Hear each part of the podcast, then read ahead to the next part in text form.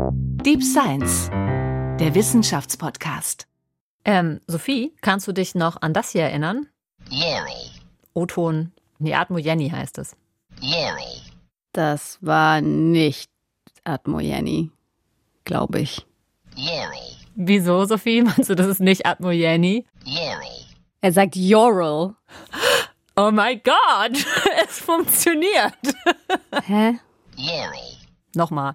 Laurel. Aber der sagt doch Jorel. So was dazwischen. Das hat was mit den Frequenzverteilungen zu tun, die da drin sind. Da gibt es nämlich tiefe Frequenzen und hohe Frequenzen, die einander überlagern. Und die meisten oder viele Leute haben eine Tendenz, hohe Frequenzen besser zu hören. Ich offensichtlich. Das sind die, die Yanny hören. Und die Leute, die auch tiefe Frequenzen gut hören können, wie du, Laurel. die hören eher Laurel. Das, das Witzige ist ja, dass man selber gar nicht glauben kann, dass jemand anders was anderes hört. Also man ist so überzeugt von seiner eigenen Wahrnehmung, dass das richtig ist und die anderen müssen das auch so sehen. Wenn man dann noch ein bisschen weiterdenkt, ist es ja tatsächlich so, wir hören Frequenzen, aber wir hören halt nicht alle Frequenzen, die es gibt, sondern nur einen bestimmten Ausschnitt davon. Und das beschneidet unsere Wahrnehmung natürlich noch weiter. Das heißt, ne, nicht nur Jenny Laurel Problematik tritt auf, sondern wir sind tatsächlich auch abgeschlossen von einem ganz großen Teil von dem, was wirklich da draußen ist.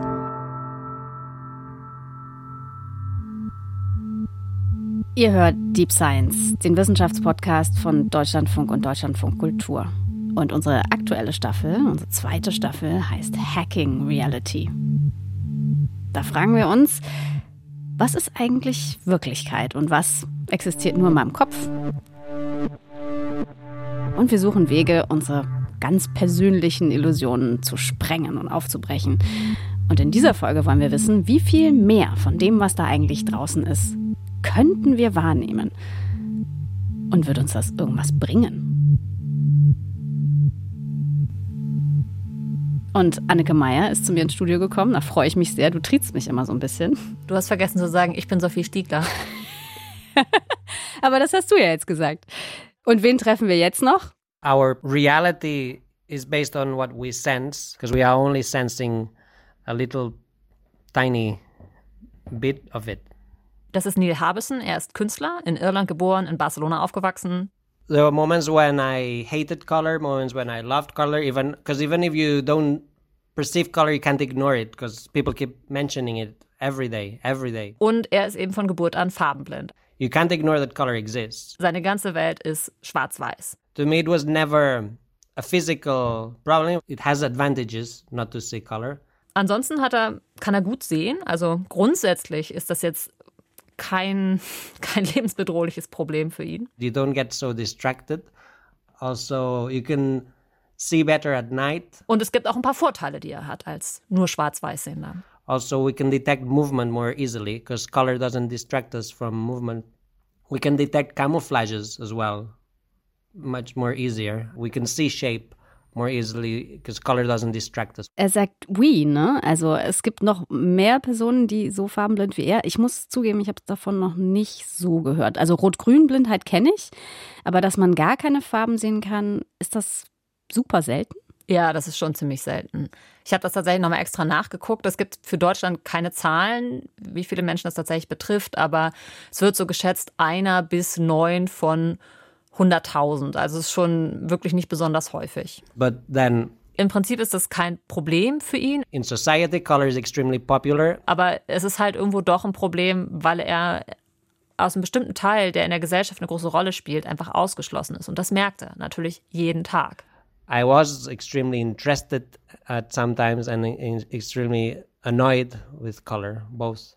Die eine Serie, die irgendwie alle geguckt haben und er kann aber nicht mitreden, er hat sie nicht gesehen. als natürlich farbsehende Menschen, als mit Farbe geborene, machen wir uns das nicht so klar. Aber wir haben nicht einfach nur Farbe um uns herum, sondern wir benutzen Farbe auch zum Kommunizieren zum Beispiel.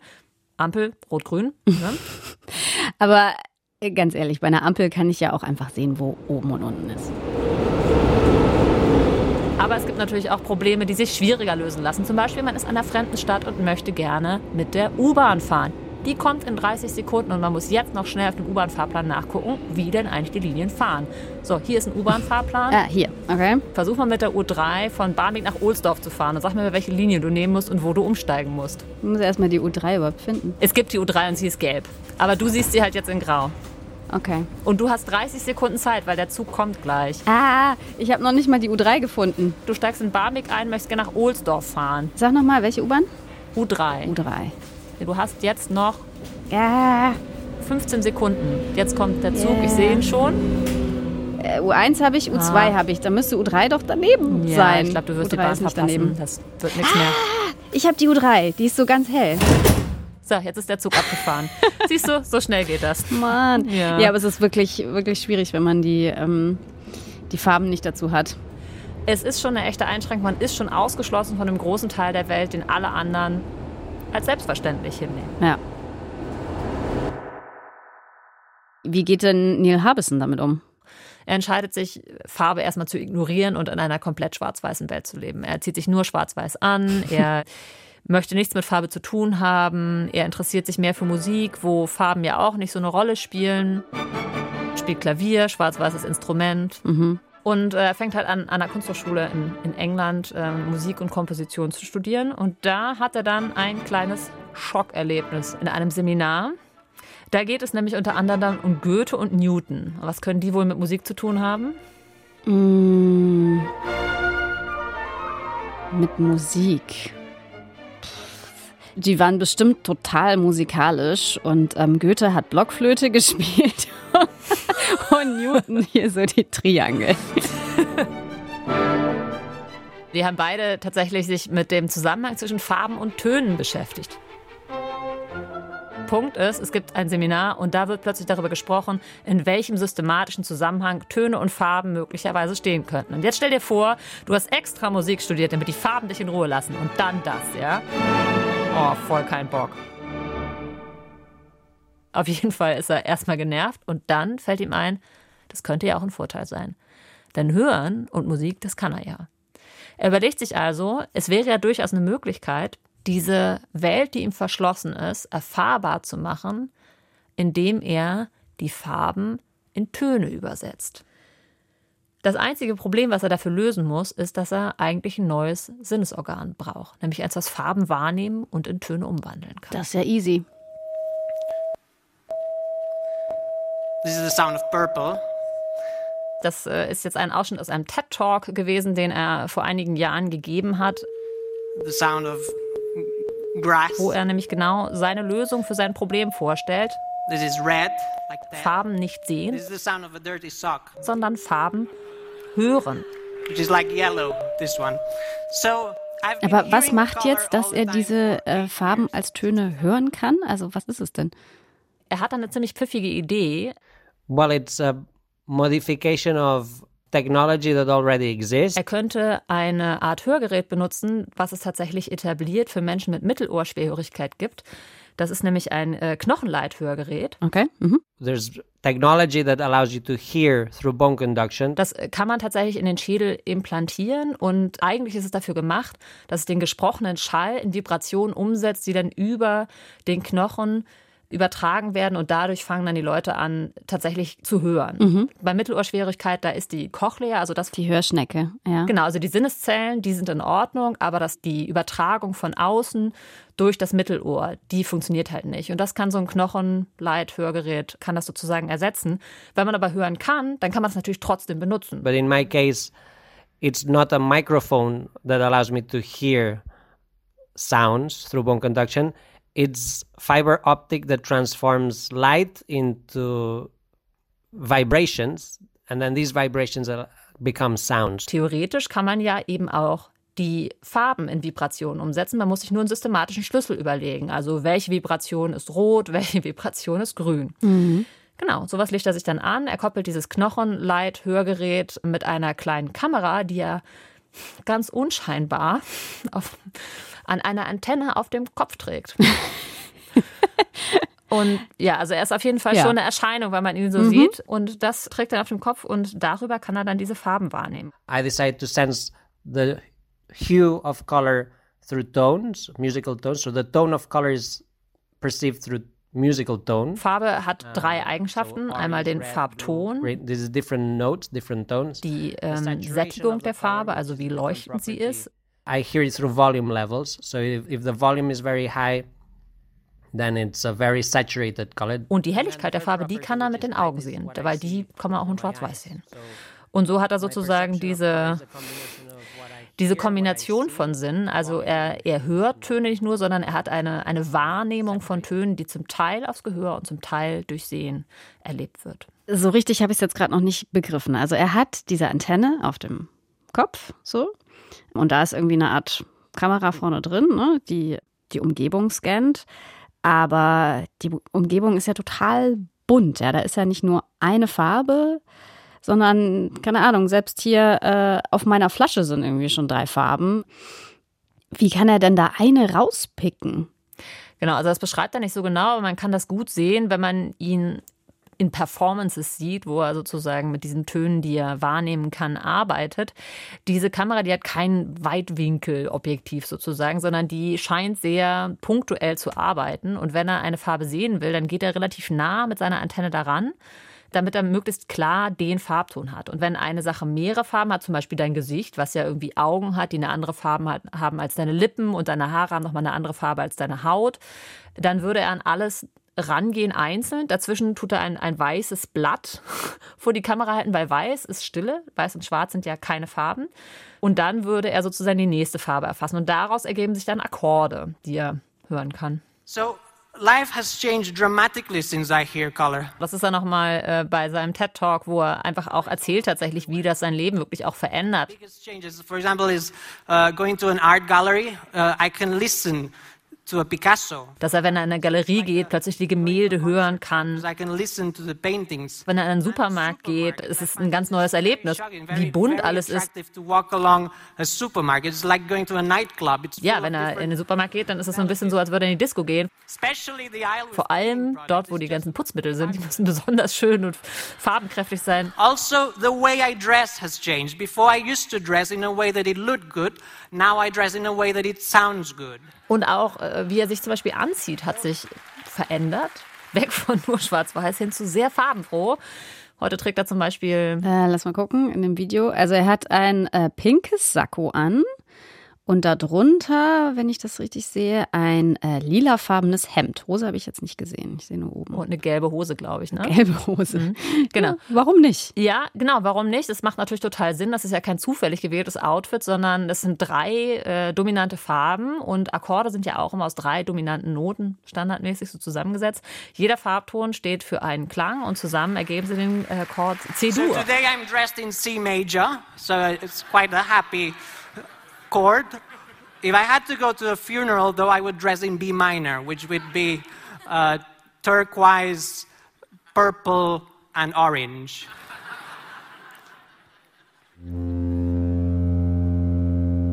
Wir Menschen haben eine Standardfarbpalette von 360 Farben, die wir wahrnehmen können. Oh, okay. Wenn ich Farbe wahrnehmen lernen wollen würde, wäre mein erstes Ziel, diese 360 verschiedenen Farben zu tackeln. Und so macht er das dann tatsächlich auch. Das ist eine Menge Arbeit. Drei Jahre braucht er tatsächlich, bis er diese 360 Farben gemanagt hat. Er hat jetzt irgendwie drei Jahre lang das geübt. Er kann jetzt Farben sehen. Super, alles cool. Das krempelt aber jetzt ja nicht sein Leben um, oder? Also es ist irgendwie ein cooles Spielzeug. Also so nice to have, oder? Ja, ich glaube, für uns als Menschen, die Farben wahrnehmen können, von Geburt an, ist es relativ leicht, das zu behaupten. Wir wissen ja auch nicht, wie es ist, ohne Farbe zu leben. Und ich finde tatsächlich ziemlich bemerkenswert, dass es überhaupt funktioniert. Weil das konnte man ja vorher eigentlich nicht wissen. Ach so. Äh, ja, ich bin jetzt davon einfach ausgegangen, dass es funktioniert. Also, Ja, für uns, die wir Farben sehen, ist es ja auch normal zu denken, ja klar, wir sehen halt Farben, aber man muss ja auch sehen, er hat ja gar nicht, er hat Farben nie erlebt. Das Farbensehen ist ja gar nicht in ihm drin. Da finde ich es nicht selbstverständlich, dass das lernen kann. Weil sein Gehirn ist ja gar nicht darauf vorbereitet. Woher weiß denn sein Gehirn, ach guck mal, jetzt gibt es hier einen neuen Input, den interpretieren wir jetzt mal als Farbe. für ihn ist es ja auch eigentlich nicht Farbe. Es hat ja eigentlich nichts mit dem Konzept zu tun, was wir von Farbe haben, oder? Er hat, er hat das ja als Töne. Also er, er, er bemerkt diesen Unterschied zwischen unterschiedlichen Farben, aber das, was wir als Farbe wahrnehmen, hat er ja in dem Sinne immer noch nicht, oder? Nee, das stimmt natürlich, ja. Weil dadurch, dass er das halt hört, aber es ist ja doch schon auch, er hat ja eine sehr klare Zuordnung von einem, einem bestimmten Ton auf eine bestimmte Farbe. Und damit schafft er es, mit diesen 360 Farben, die er wahrnehmen kann, ist er jetzt erstmal auf ein Niveau gekommen, was das Niveau ist, was die meisten Menschen können. Und er hat seine eigene Wahrnehmung angeglichen an das Durchschnittsniveau des Durchschnittsmenschen sozusagen. Aber das reicht ihm nicht. Nee, tatsächlich reicht ihm das nicht, weil das muss echt was Rauschhaftes haben, diese ganzen neuen Farben zu entdecken. Und er kommt auf die Idee, mich hält ja eigentlich nichts in diesem 360 Farbraum. Ich könnte ja auch noch weitergehen, denn ich bin ja nicht begrenzt durch die Rezeptoren in meinen Augen. Ich benutze ja eine Kamera und wenn ich die ein bisschen verändere, dann könnte die ja auch Frequenzen wahrnehmen, die Menschen nicht sehen können. Ultraviolett, Infrarot zum Beispiel. Und genau das macht er dann tatsächlich auch und erweitert seine Wahrnehmung so über das menschliche Maß hinaus. Er schafft sich tatsächlich jetzt einen übermenschlichen Sinn. Also jetzt wird es langsam wirklich abgefahren, ne? Ähm, UV sehen, UV-Licht sehen und Infrarot. Ähm, Neil Harbison ist ja auch Künstler. Können wir da jetzt ganz sicher sein, dass das, was er erzählt, auch wirklich funktioniert? Also er kann sich ja auch einfach eine Antenne aufsetzen und sagen, ja, guckt mal, wie toll ich Farben sehen kann. Und irgendwann sagt er, das war nur ein Kunstexperiment und ihr seid alle drauf reingefallen. Ja, ich finde es ehrlich gesagt ganz schön, dass du jetzt auch gerade ein bisschen anfängst zu überlegen, hm, vielleicht ist das auch alles gar nicht so wahrscheinlich, weil ich fand es ja schon überraschend, dass er überhaupt lernt, Farben zu hören. Und jetzt will er auch noch irgendwelche Farben hören lernen, die für die der die menschliche Sinneswahrnehmung gar nicht ausgestattet ist. Das wird sozusagen immer ein bisschen verrückter. Und ich habe mich auch gewundert, habe mich das auch gefragt, ist es möglich oder ist das alles nur ein großer Show-Act?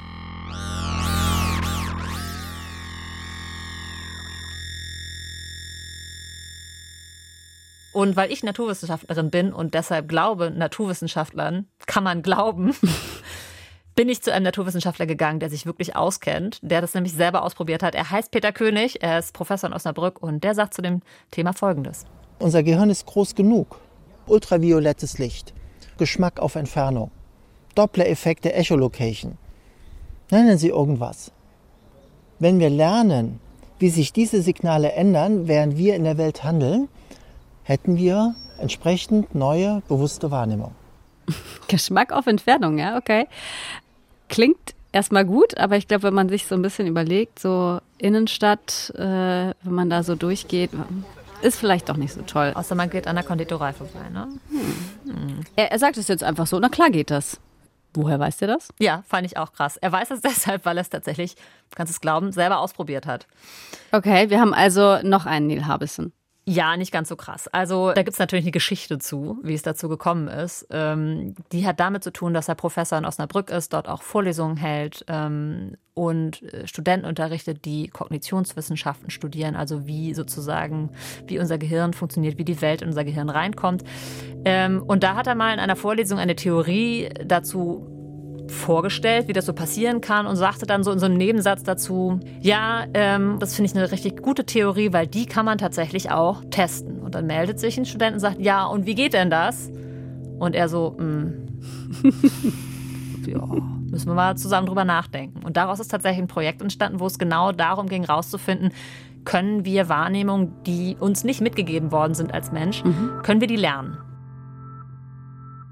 Ich war eine der ganz, ganz frühen Versuchspersonen, also noch in der Pilotierphase, weil ich natürlich nicht von mir von meinen Mitarbeitern irgendwas Seltsames erzählen lassen wollte. Ich wollte das schon selber wissen, wie funktioniert das überhaupt und wie ist das. Und in der Zeit wollten nämlich meine Freunde oft eigentlich necken und haben gesagt, so Peter, wo ist der Norden? Wo ist der Norden? Wo ist der Norden? Ja, das fragen die natürlich nicht einfach so, sondern das fragen die genau deshalb, weil weil es in diesem Experiment darum ging, zu untersuchen, ob wir einen Nordsinn erlernen können. Farben hören ist so ein bisschen witzlos für Menschen, die Farben sehen können. Norden lernen ist dagegen was relativ naheliegendes, wenn man so ein bisschen drüber nachdenkt. Es ist ein einfaches Kriterium, was man erlernen möchte und es kann einem sehr viel bringen. Ganz viele Tiere haben einen Sinn dafür, wo Norden ist. Ja, Zugvögel zum Beispiel. Ne? Genau. Und Menschen können das nicht. Zumindest nicht, soweit man weiß. Und bis jetzt hat auch kein Wissenschaftler das irgendwie gut belegen können, dass irgendein Mensch das kann. Man könnte das ja aber leicht lernen, wenn man einfach immer nur wüsste, wo Norden ist. Das alleine reicht aus, um komplexe Navigation zu machen. So wie die alten Seefahrer mit dem Kompass rausgegangen sind. Sobald man weiß, wo Norden ist, findet man nach Hause, findet man woanders hin. Ich glaube, es gehört noch ein bisschen mehr dazu, aber ja, geschenkt. Natürlich gehört ein bisschen mehr dazu, aber der wichtige Input ist die Orientierung, wo ist Norden. Und den kann man relativ leicht dem Körper beibringen. Man muss einfach nur eine Quelle schaffen, die einem ständig zeigt, wo Norden ist. Das haben sie gemacht mit einem Gürtel. Weil Implantation ist für so einen Versuch Ja, war da nicht so praktisch. Mhm. oder wäre bestimmt praktisch gewesen, aber vielleicht nicht so viele Versuchspersonen dann. Ne? Und was genau macht der Gürtel? Der vibriert und zwar immer genau an der Stelle, wo Norden ist. Das heißt, man stellt sich so hin, nehmen wir jetzt davon an, der Norden ist da, wo man hinguckt, dann vibriert es am Bauch. Und ich drehe mich zur Seite, dann vibriert er an der Hüfte und äh, ich drehe mich nach Süden, dann äh, vibriert es am Rücken. Okay? Genau. Mhm.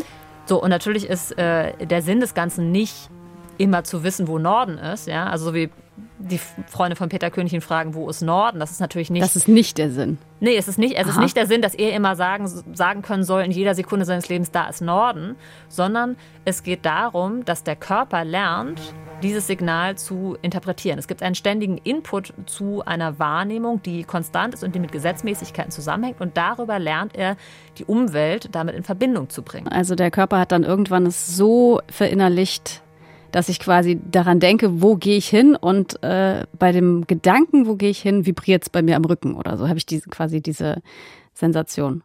Du spürst das dann noch nicht mehr, das ist sozusagen alles unterbewusst. Du überlegst ja auch nicht, ich will jetzt blau sehen und dann siehst du blau, sondern es passiert ja einfach. Also man macht Beziehungen zu räumlichen Zusammenstellungen, die ich sonst nie hätte. Zum Beispiel, als ich in Berlin war auf einer Dienstreise und dann saß ich in der Mensa mit meinen Kollegen und dachte, wups, das ist ja genauso wie bei mir zu Hause. Was genau war da in der Mensa? Er beschreibt sozusagen ein so ein Erlebnis, wo er halt merkt, er hat gelernt, dieses Richtungssignal zu interpretieren und es, es verändert seine Welt. Ja? Er sitzt in der Mensa und stellt plötzlich fest, ich sitze jetzt gerade in diesem Moment ganz genau so, wie ich zu Hause sitzen würde, wenn ich dort an meinem Esstisch sitzen würde. Also er guckt in die gleiche Himmelsrichtung beim Sitzen. Das Er das. ist genauso, sein ganzer Körper ist genau so ausgerichtet. Also sozusagen die, die Situation ist die gleiche, nur an einem anderen Ort. dachte, wups, das ist ja genauso wie bei mir zu Hause. Und so, so ganz unvermittelt. Insgesamt fand ich die Effekte aber wenig beeindruckend zu der Zeit. Musste aber natürlich, man ist Chef und man muss Vorbild sein. Also, okay, ja, ich muss das durchziehen. Ich kann jetzt nicht sagen, hier, Studenten, macht das mal ohne mich weiter. Das geht nicht. Aber als ich den Gürtel abgelegt habe, war meine Welt auf einmal klein, durcheinander, eng. Und ich habe ein paar Tage gebraucht, um zu verstehen, was passiert ist. Sie war so wie vorher. Voll beeindruckend, ne? Ich finde das ehrlich gesagt total beeindruckend. Also auch so, was er erzählt, dass, dass seine Welt klein geworden ist. Das heißt, dieser blöde Gürtel, ja, der eigentlich ja relativ simpel ist, also jetzt nichts gegen, dagegen, das zu entwickeln, ne? aber ähm, die Funktion, wie man es wahrnimmt, ist ja relativ simpel, ne? Der vibriert halt an einer Seite so. Und trotzdem hat sich der Körper da so dran gewöhnt, dass es wie ein neuer Sinn geworden ist. Ja, und das, äh, was ich tatsächlich viel beeindruckender finde, als dieses in der Mensa steht der Tisch genauso wie zu Hause und ich merke das, ist, dass sie das tatsächlich objektiv auch zeigen können, ja. Also sie haben verschiedene Messungen gemacht, so alles ungefähr, was man sich vorstellen kann. Und sie haben natürlich auch ein Experiment gemacht, wo sie Leute in Hirnscanner getan haben, bevor sie den Gürtel jemals getragen haben und danach. Und sie können halt zeigen, dass das Gehirn unterschiedlich auf Orientierungsaufgaben reagiert. Dass sich da im Gehirn tatsächlich Verarbeitungswege verändert haben, die machen, dass die Leute, wenn sie sechs bis acht Wochen diesen Gürtel konsequent getragen haben und damit geübt haben, sich zu orientieren, eine ganz andere Raumwahrnehmung haben, als sie es vorher hatten. Und das sich auch in der Hirnaktivität niederschlägt. Aber warum ist das fürs Gehirn so kompliziert? Also eigentlich ist der Gürtel ja nichts anderes von der Information her, als wenn ich auf mein Handy gucke und das mir sagt, wo Norden ist. ne? Ich gucke dauernd auf mein Handy so, während ich laufe und äh, das sagt mir, da ist Norden, da ist Norden, da ist Norden, da ist Norden. Und das, der Gürtel macht genau das Gleiche. Was ist der Unterschied? Stell dir vor, du gehst ins Kino und guckst da einen total traurigen Film, so einen, wo man so richtig schön mitheulen kann. Mhm. Und jetzt stell dir vor, du erlebst was Trauriges in deinem Leben. Was ist da der Unterschied? Du meinst, das eine erfahre ich wirklich direkt bei mir am, an meinem Körper und das andere, da gucke ich erstmal nur zu. Genau. Our reality is based on what we sense. Also, our knowledge comes through our senses. So, so I like to use technology in a way that it can reveal reality.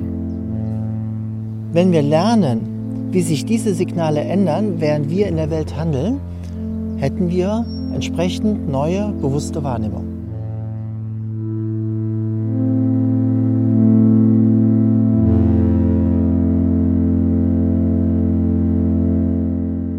Nachdem ich ja auch relativ lange einerseits mit Neil Harbison gesprochen habe und andererseits mit Peter König und die so viel erzählt haben und eigentlich auch so ganz begeistert sind von dem, was sie erleben mit ihren neuen Sinnen. Und dann andererseits kommen dann halt solche Beispiele, wenn man fragt, ja, was verändert sich denn dann wirklich? Ja, ich habe gespürt, der Tisch stand genauso wie bei mir zu Hause, wo ich halt denke, mh. ich gedacht, ich glaube, um das irgendwie wirklich zu verstehen, was da so der Punkt bei ist, muss ich das einfach selber ausprobieren. Nein, du hast, äh, Moment, aber du hast den Gürtel gewählt. Richtig, ich habe den Gürtel gewählt. Ja, der schien mir ein bisschen mehr äh, die sanftere Einstiegsalternative zu sein. Genau, tatsächlich habe ich mir so einen Gürtel geliehen. Cool. Ja, fand ich auch ziemlich cool und ich war auch total aufgeregt und ganz motiviert und habe den schön brav acht Wochen getragen. Bin damit gleich am Anfang auf einer neurowissenschaftlichen Konferenz gewesen.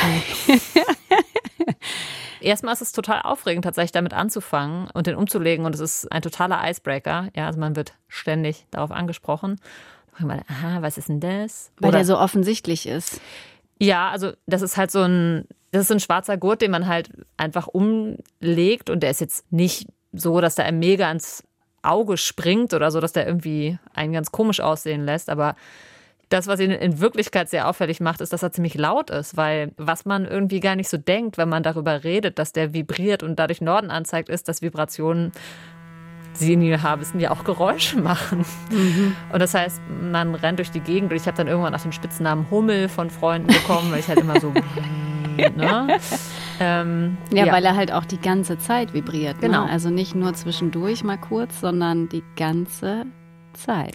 Das klingt ziemlich dramatisch, das ist es aber tatsächlich überhaupt nicht. Ja? Also man, man legt den an und am Anfang ist es natürlich komisch und kitzelt auch so ein bisschen, aber ganz ehrlich, das dauert irgendwie so eine halbe Stunde oder so. Und gerade wenn man dann irgendwas macht, wenn man draußen ist, wenn man Fahrrad fährt, wenn man irgendwie unterwegs ist oder so, dann vergisst man das total schnell, dass man den anhat und man spürt diese Vibrationen auch gar nicht mehr. Bis man dann abends ins Bett geht, da legt man den nämlich ab, weil in der horizontalen funktioniert der nicht, weil der sozusagen auf 2D ausgelegt ist und dann weiß er plötzlich nicht mehr, wo Norden ist, sondern ist immer so ganz verzweifelt und macht immer so Geräusche. äh, bringt also nichts, den nachts anzubehalten. Und dann habe ich verrückterweise so ganz krasse Phantomvibrationen am Bauch und am Rücken. Aber wahrscheinlich dann nicht an der Stelle, wo Norden war. Du konntest es dann nicht ohne Gürtel selbst fühlen. Nee, also das ist nicht so, dass dann plötzlich das anfängt da zu vibrieren, wo immer Norden ist. Hatten wir schon besprochen, dass das auch nicht der Lerneffekt dabei sein soll. Tatsächlich hat mein Freund ziemlich lange äh, ignoriert, dass das nicht der Lerneffekt sein soll, weil mir ist natürlich auch genau das passiert, was auch Peter König passiert ist, dass ich ständig gefragt habe, wo ist denn jetzt Norden? Und dabei habe ich frustrierenderweise herausgefunden, dass mein Freund immer weiß, wo Norden ist und ich habe dann bei uns in der Wohnung gestanden und habe so nachgedacht, habe gedacht, hm, und wenn man mich jetzt fragen würde, dann wüsste ich immer noch nicht, wo bei uns in der Wohnung Norden ist. ich hätte jetzt gedacht, dass es vielleicht dann doch so ist, dass Dein Esstisch, wie bei ähm, Peter König, steht dann immer an der gleichen Stelle. Du sitzt immer auf demselben Platz und der Gürtel vibriert immer an derselben Stelle, dass du quasi dann, wenn du dich dann da nochmal hinsetzt ohne Gürtel, dass du dann deine Phantomvibrationen auch an der Stelle. Nee, nee gar nicht, überhaupt nicht. Und ich glaube, das ist tatsächlich auch einer dieser Sachen, warum es sich total lohnt, das selber auszuprobieren, weil dieses bewusste Wahrnehmen von dieser Vibration, das hat gar nichts mit dem zu tun, was tatsächlich äh, mit einem passiert, wenn man tatsächlich diese Wahrnehmungsveränderung hat, dass man plötzlich einen besseren Orientierungssinn hat. Eigentlich hätte ich die besten Voraussetzungen dafür gehabt, dass es bei mir super funktioniert hätte, weil, das hat Peter König mir nämlich auch gesagt, Leute haben schon von sich aus unterschiedlich guten Orientierungssinn. Äh, große Überraschung, nicht. Ich habe eher nicht so guten Orientierungssinn, aber auch keinen total schrecklichen Orientierungssinn. Aber ich hätte schon ho- viel Luft nach oben gehabt. Ja? Also gerade wenn es um diese Art von Orientierung geht, die man mit dem Gürtel nämlich lernen kann, nämlich diese Vogelperspektive, dieses Kartenwissen, ja, dass man Orte, die nicht miteinander wirklich verknüpft sind, dass man die richtig zueinander positionieren kann und halt einfach weiß, ich bin den Weg noch nie gegangen, aber wenn ich da hingehen wollen würde, wüsste ich jetzt, wo ich längs gehen müsste. Das kann ich von mir aus überhaupt nicht gut. Und das wäre schon was gewesen, was ich durch diesen Gürtel schon hätte lernen können. Und ich habe tatsächlich auch, als wir dann im Urlaub waren, was eigentlich ein super Setting ist, um so einen Gürtel zu benutzen, fremde Umgebung, man sich sowieso neu orientiert, ja, dann hat sozusagen dieser unterbewusste Input, den man bekommt, natürlich nochmal einen ganz anderen Bedeutungsgehalt für den Körper. Natürlich lernt man am besten, sich zu orientieren in Situationen, in denen man sich orientieren muss, ja. Also Wattenappel, oder? Klavierspielen lernt man am besten, wenn man Klavier spielt. Verrückt. Ja, voll. Okay. Und das Genau. war aber bei dir im Urlaub nicht so. Doch, genau. Im Urlaub habe ich dann tatsächlich auch endlich mal solche Situationen gehabt, die, die ich jetzt erzählen kann, wo du jetzt denkst so, wow, voll beeindruckend. Der Tisch. Genau, der Tisch, mein Tischerlebnis war tatsächlich auch an einem Tisch, hat aber nichts mit dem Tisch zu tun. Ich saß aber an diesem Tisch in diesem Café und dachte spontan, ich weiß, wo von hier aus unser Ferien zu Hause ist. Das war für mich ein erhebender Moment, weil ich weiß so etwas sonst nie. Das sind so kleine Klickmomente, ne? Und das würde ich sagen, ist jetzt mit diesem Nordsinn, das sind so Erlebnisse gewesen, die waren jetzt so halt auf so einer mittelaufregenden Skala. Also ich fand es nicht so beeindruckend. Peter König sagt ja selber auch, ich war eigentlich so eher so geht so beeindruckt, solange ich das hatte. Ich war erst beeindruckt, als ich es nicht mehr hatte und den Unterschied gemerkt habe. Ich glaube, bei wem das so richtig einschlägt, das ist halt Neil Harbison, der das natürlich auch noch anders experimentell einsetzt, der ja aber auch noch diesen ganz krassen Schritt gegangen ist und einfach diese ganzen Farben, die wir alle nicht sehen können, anfängt wahrzunehmen durch seine Hörerweiterung. Also UV-Farben zum Beispiel, was äh, Blüten auch haben, ne? was Insekten sehen können. Für uns ist eine Blüte weiß und für Insekten ist sie irgendwie, weiß ich nicht, gestreift oder so. Oder auf jeden Fall total auffällig. Also das heißt halt schon, er hat natürlich angefangen, genau das zu machen, was wir uns am Anfang gewünscht hätten, wir würden es tun. Er kann die Welt durch die Augen anderer Lebewesen sehen. So I feel connected to other animals and species in a way that I didn't before, because I share a sense. Ja, er sagt halt, dass er sich äh, mehr verbunden fühlt mit anderen Tieren und anderen Spezies, äh, wie das vorher eben nicht gewesen ist. Gerade dadurch, dass er wahrnehmen kann, was sie wahrnehmen. So if I see my cat staring at the wall and there's infrared bouncing from the wall, then Dass er plötzlich versteht, wenn seine Katze auf die Wand guckt, dann guckt sie vielleicht gar nicht auf die Wand oder starrt irgendwo einfach nur hin, weil ihr langweilig ist, sondern sie spürt das Infrarot, was dort reflektiert wird. I understand them much better. So it's a way of communicating with them. It's non-verbal communication. It's sensory communication. We understand each other better if we share senses with other species. Und dann gibt es halt plötzlich so komische Momente, weil ich dann irgendwie auch gedacht habe, okay, wenn er jetzt sich mit den anderen Lebewesen irgendwie so nahe steht, treibt ihn das nicht auch weg vom Menschsein, was er ja irgendwie auch ist. Und habe ihn gefragt, ob er sich vielleicht einsam fühlt auf eine Art und Weise, weil er so alleine ist mit diesen Wahrnehmungen. Und da hat er so eine ganz komische Antwort drauf gegeben. I've stopped comparing myself with other humans for many years, and I started comparing myself with other species. And from that moment, everything is normal. Ich hatte dann plötzlich so das Gefühl, dass ich ihn auch ein bisschen angegriffen habe. Ja, dass ich ihn so abgewertet habe in so einer gewissen Art und Weise. Weil du ihn als Mensch siehst, hast du ihn abgewertet?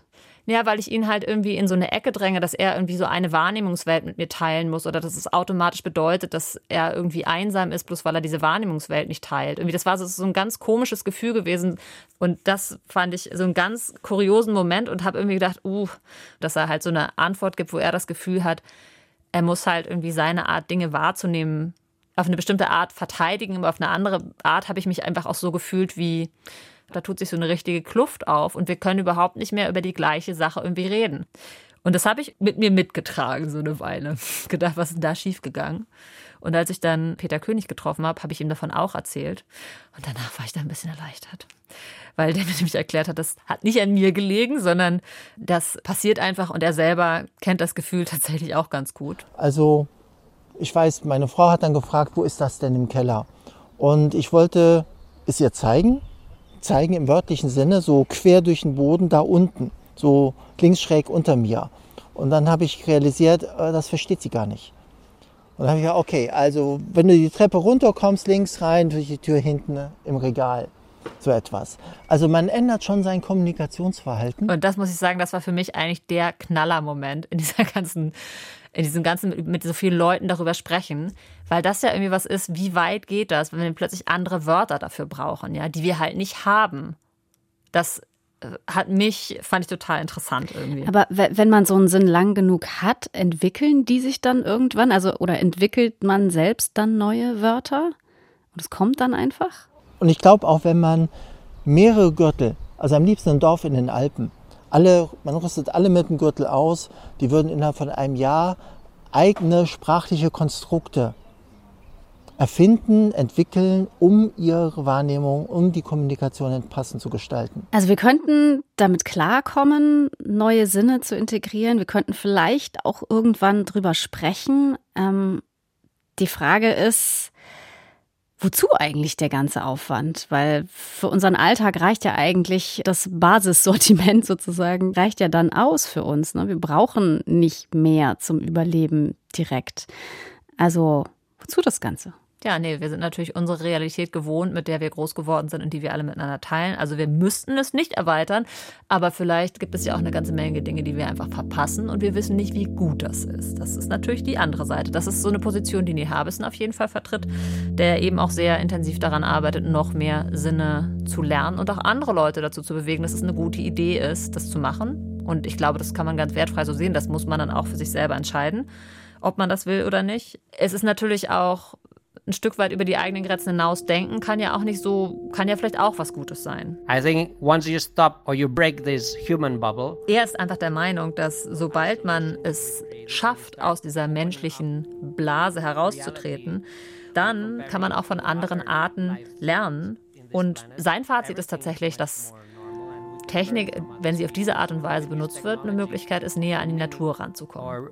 Recreate existing senses and organs in nature. Das ist jetzt so eine Sache, wo ich ganz klar denke, muss vielleicht jeder für sich selber entscheiden. Man kann bestimmt auch anders nah an die Natur rankommen.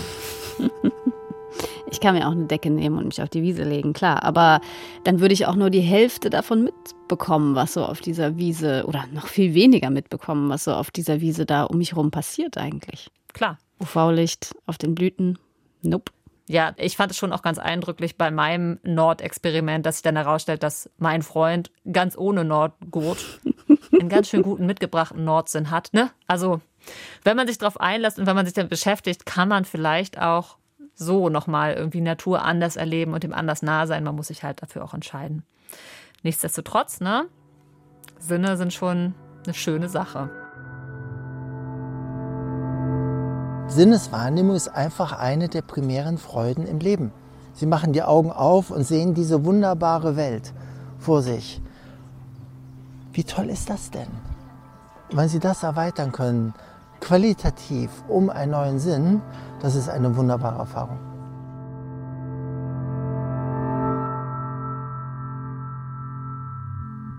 Das war unsere Folge mit dem Titel Mit übermenschlichen Sinnen hier bei Deep Science aus unserer zweiten Staffel Hacking Reality. Die Autorin war Anneke Meyer und sie hat uns die Geschichten von Neil Harbison und Peter König mitgebracht. Die Redaktion hatte Christiane Knoll, Aufnahme und Technik hat Caroline Thon übernommen. Regie, Schnitt und das Sounddesign kommen von Sandro Schröder, die dramaturgische Beratung von Emily Ulbricht. Mit Musik von Johannes Enders und Ludwig van Beethoven. Und wenn euch diese Episode gefallen hat, dann sagt es gerne weiter, bewertet unseren Podcast und teilt ihn in den sozialen Netzwerken. Wir haben außerdem noch vier weitere sehr spannende Folgen in dieser Staffel von Deep Science. Mein Name ist Sophie Stiegler und ich sage, hört gerne direkt in die nächste Episode rein.